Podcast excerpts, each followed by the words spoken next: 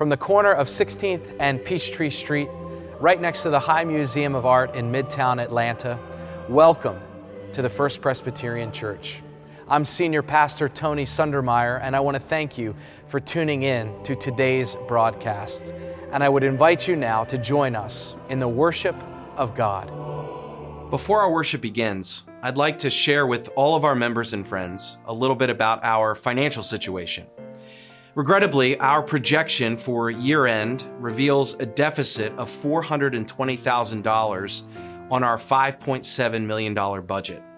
While we've worked diligently to manage our resources and expenses, giving in 2022 and 2023 have fallen below expectations. I assure you that our trustees, session, and financial team have thoroughly explored all options to mitigate this situation. If we are unable to bridge this financial gap, difficult decisions will need to be made. This could include budget cuts, which might impact various aspects of our ministry including a potential reduction in personnel for the year 2024. However, we believe that as a community bound by faith and shared values, we have the ability to overcome this challenge. And so I call upon each member and friend of First Pres to consider how you might be able to contribute to our financial strength. If you've already given in 2023 and have the capacity to go the second mile, please give more. If you've not given in 2023, please give today. You can mail a check, give by credit card, uh, give by stock transfer, or use the QR code that will be on the screen in just a few moments. Our congregation has had a successful capital campaign, securing pledges of over $36 million. Our ministries with children and youth are bursting at the seams. Our worship attendance, both online and in person, are strong. Our community ministries continue to serve our most vulnerable neighbors and friends with compassion and great care. Our staff is strong, gifted, and committed to serving the mission of the church. My hope is that our giving will increase uh, to support the strength of our ministry in this season of our life together. We will continue to communicate openly about our financial progress and any developments that we have as we move forward. Please keep our congregation, our leaders, and our shared mission in your prayers. If you have any questions or concerns, please do not hesitate to reach out to me. And thank you for tuning in to this week's broadcast. Hear God's word for you and for me from Philippians chapter 2. Let the same mind be in you that was in Christ Jesus, who, though he was in the form of God, did not regard equality with God as something to be exploited but emptied himself, taking the form of a slave, being born in human likeness, and being found in human form. He humbled himself and became obedient to the point of death, even death on a cross. Therefore, God also highly exalted him and gave him the name that is above every name, so that the, at the name of Jesus, every knee should bend in heaven and on earth and under the earth and every tongue should confess that Jesus Christ is Lord, to the glory of God the Father. Amen. Amen. Our second text uh, this morning comes from the Gospel of John, verses 1 through 14. Uh, a text also familiar, as is the one that Katie read from Philippians 2. Uh, listen to God's word. Continue to listen to God's word to you and to me. In the beginning was the Word, and the Word was with God, and the Word was God. He was in the beginning with God. All things came into being through him, and without him, not one thing came into being. What has come into being in him was life, and the life was the light of all people. The light shines in the darkness, and the darkness did not overcome it. There was a man sent from God whose name was John. He came as a witness to testify to the light so that all might believe through him. He himself was not the light, but he came to testify to the light. The true light, which enlightens everyone, was coming into the world. He was in the world, and the world came into being through him, yet the world did not know him. He came to what was his own, and his own people did not accept him. But to all who received him, who believed in his name, he gave power to become children of God who were born not of blood or of the will of the flesh or the will of man, but of God. And the Word became flesh and lived among us. And we have seen his glory the glory as a father's only son, full of grace and truth. Friends, this is the word of the Lord. Thanks be to God. Before I pray, I just want to give a, a little uh, forward uh, to this two week sermon series that I've put together both this week and next week. Um, at the heart of Christian theology, and this has been this way for 2,000 years, at the heart of Christian theology, there's, there's a difficult challenge for us to navigate. It's the challenge to hold with integrity two attributes of God, two attributes of God, in terms of God's relationship with us and relationship with the universe, with the world. Those attributes are summarized in two really important theological concepts. They go by the names of immanence and transcendence immanence and transcendence. Immanence refers to the belief that, that God is intimately present and actively involved in the affairs of the world. It emphasizes God's closeness and God's accessibility to human beings. It uh, is a belief that, that suggests that God's presence can actually be felt, that God can actually be known, that God can be experienced experienced and observed in everyday aspects of our lives. Immanence is often associated with the idea of God's personal involvement in the lives of individual people, as well as God's ongoing participation in the life of the world. That's immanence. Transcendence, on the other hand, refers to the belief that God is beyond or above the universe. It emphasizes God's supreme incomprehensible nature and the fact that God exists beyond the limitations of anything that is physical. Transcendence then underscores the idea that God is not confined by space or by time or by human understanding. God's nature is considered infinite, beyond human capacity and comprehension, and that's transcendence. So today, as I said in the next uh, we, in next week's sermon, rather, I'm going to reflect on how important it is for Christians living in the 21st century to embrace both the immanence and transcendence of God, to hold these two with integrity, to embrace the immanence and the transcendence of God as a sort of antidote, a moral and ethical antidote that speaks to two prevailing ideologies that exist in the West today, that exist in our world today deism and materialism.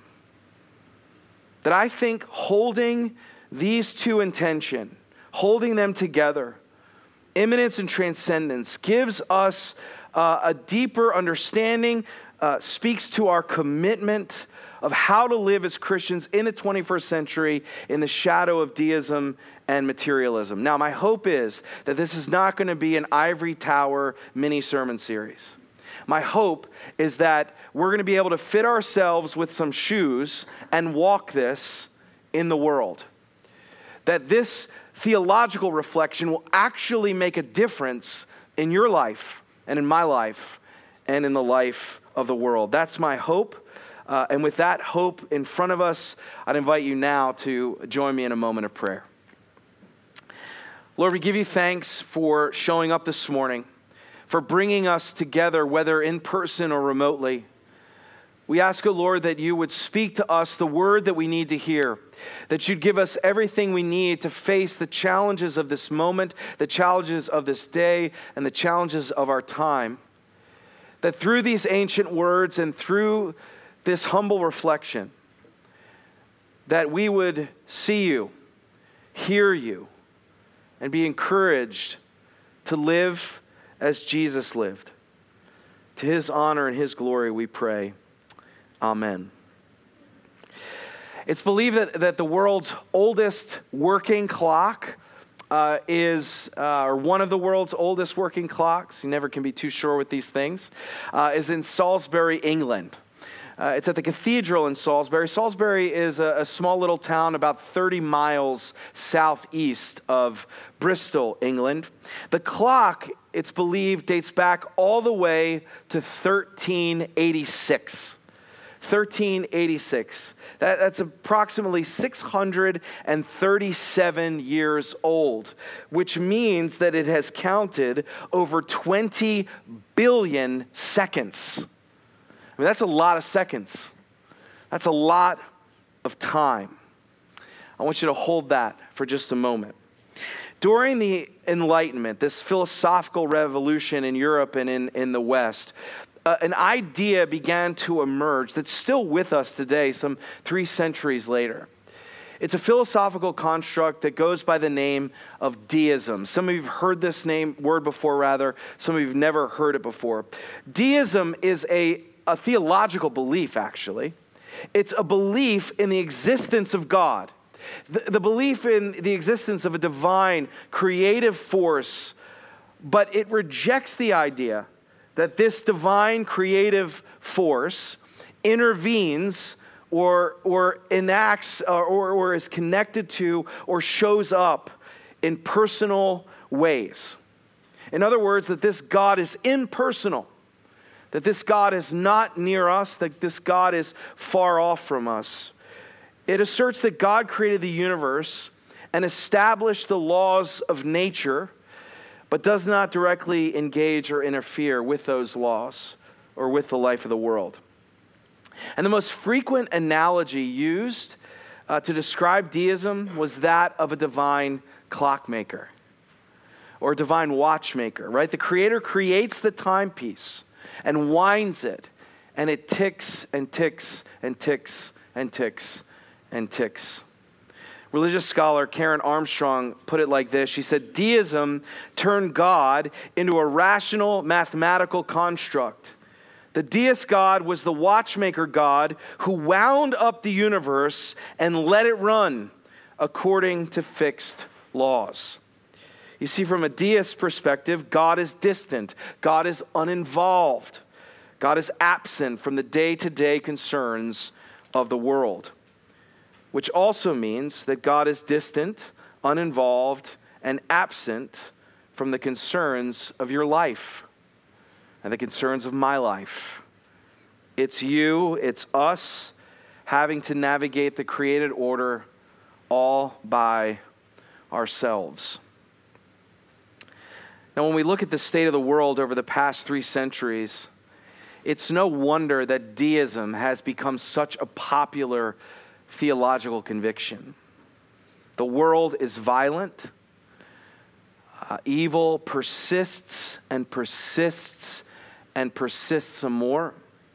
Humanity's inhumanity toward itself runs rampant, and we often find ourselves asking, Where is God? Where is God in all of this? Where is God in the barbarism and terrorism of Hamas? Where is God in Hamas's using hostages and Palestinian civilians as human shields? Where is God in the violence and the war and the displacement and the suffering of the people of Gaza and the West Bank? Where is God in Russia or Ukraine? Where is God in China or Taiwan? Where is God in the United States on its city streets or in rural America? Where is God in mass shootings? Where is God in the drug crisis? Where is God in neglect and abuse? Where is God in the disintegration of the family? Where is God in that fatal car crash? Where is God in the depression? Where is God in the divorce? Where is God in the dementia?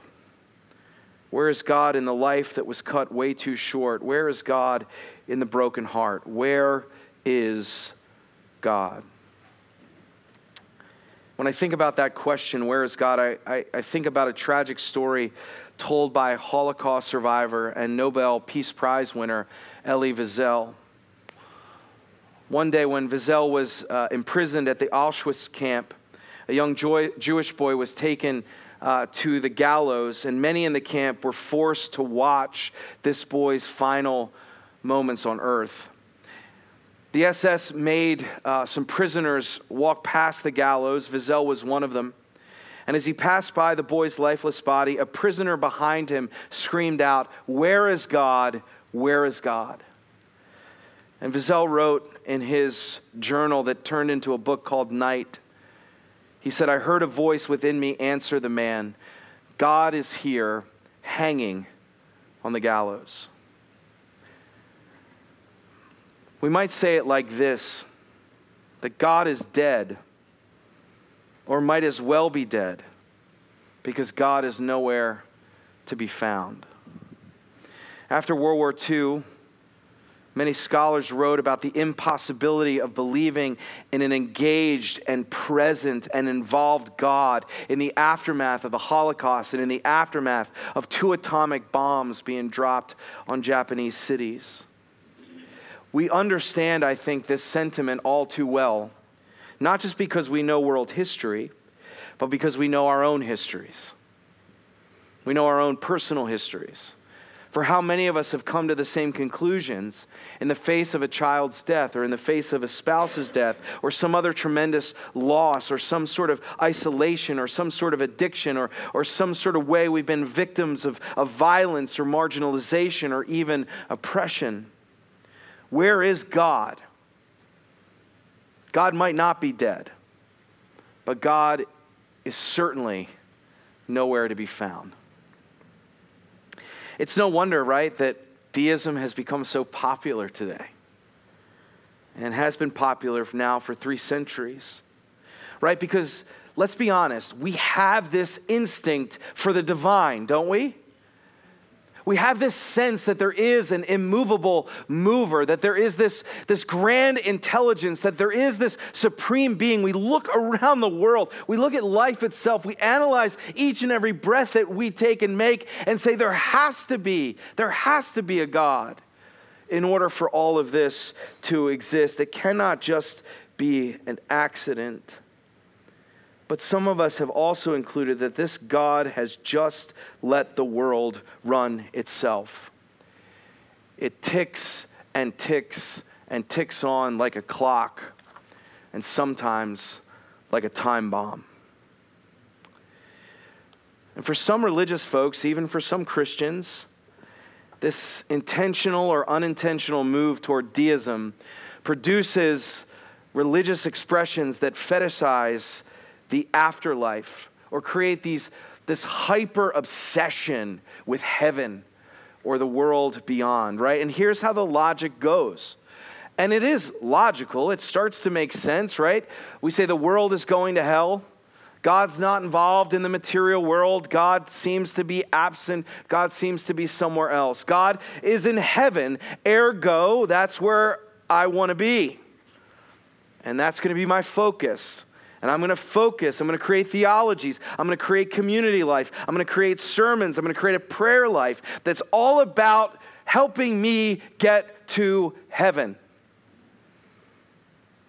And this way of thinking seeps into the life of the faith, into the life of the church, into the life of the world. Because if the material world, if the material world is a place void of God, then that means my body and my physical existence is void of God too.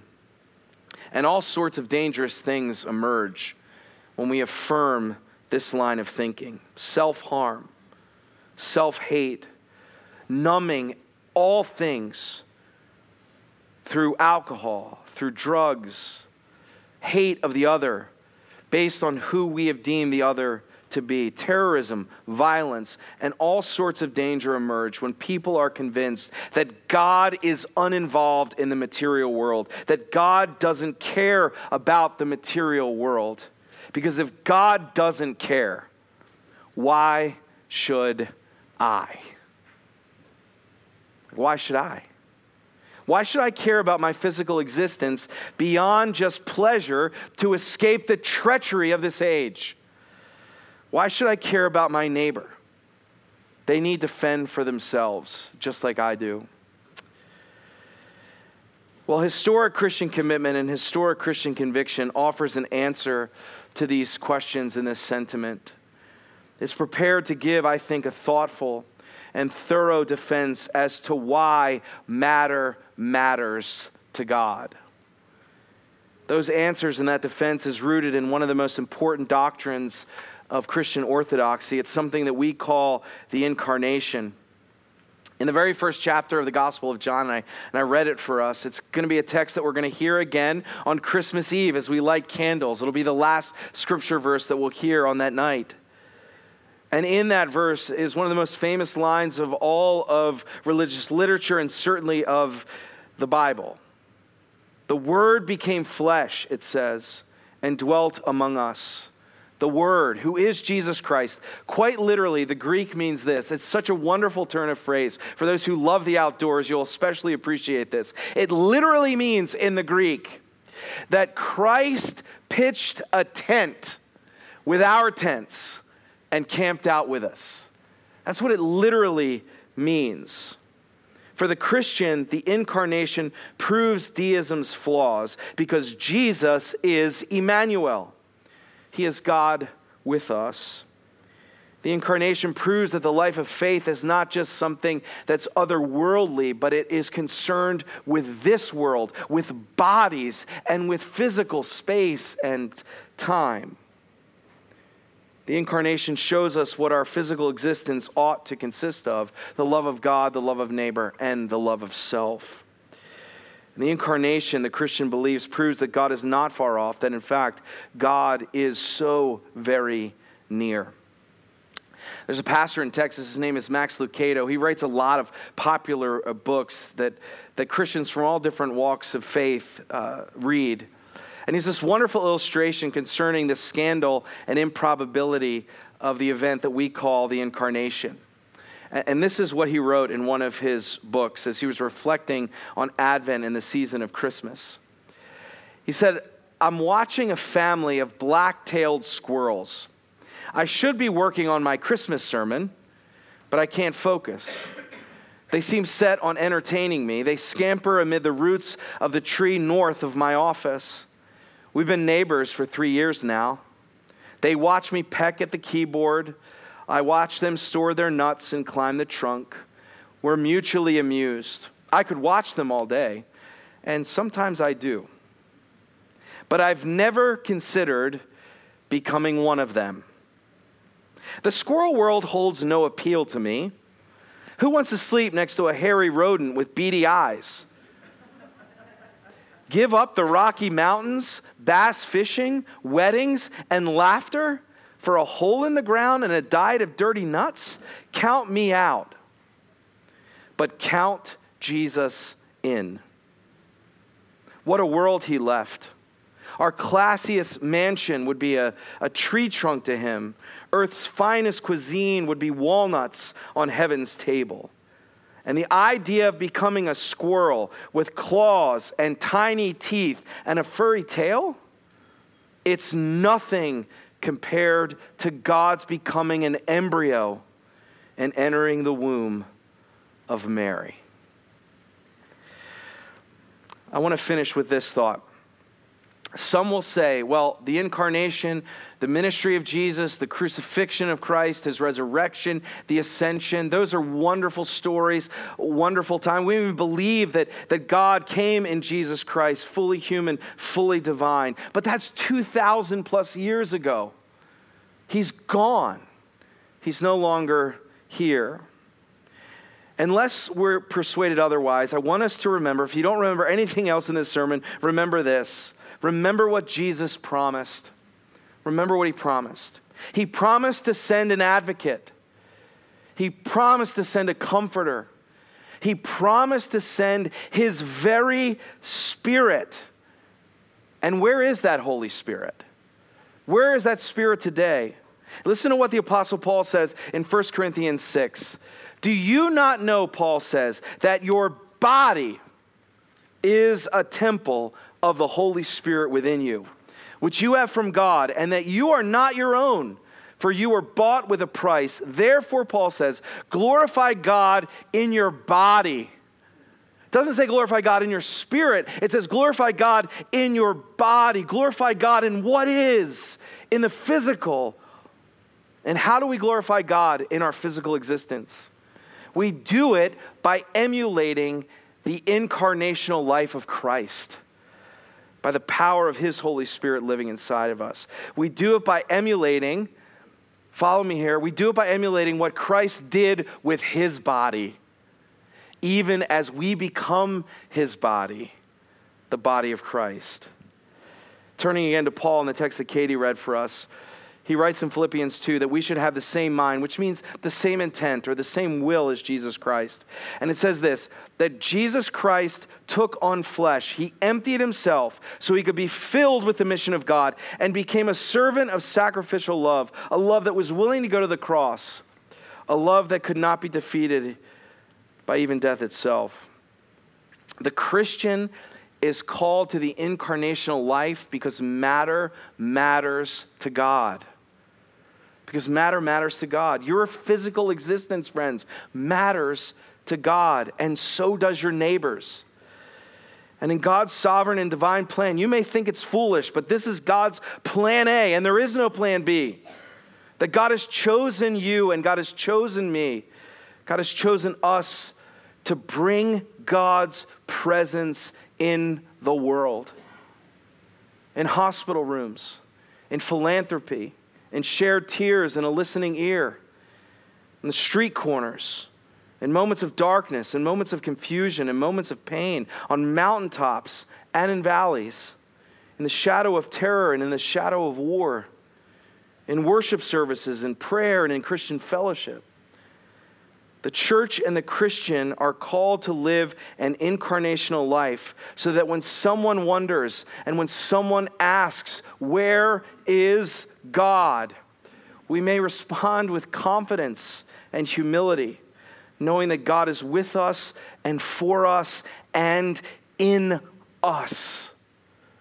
Not just in the next life, but in this very moment and this age. Amen.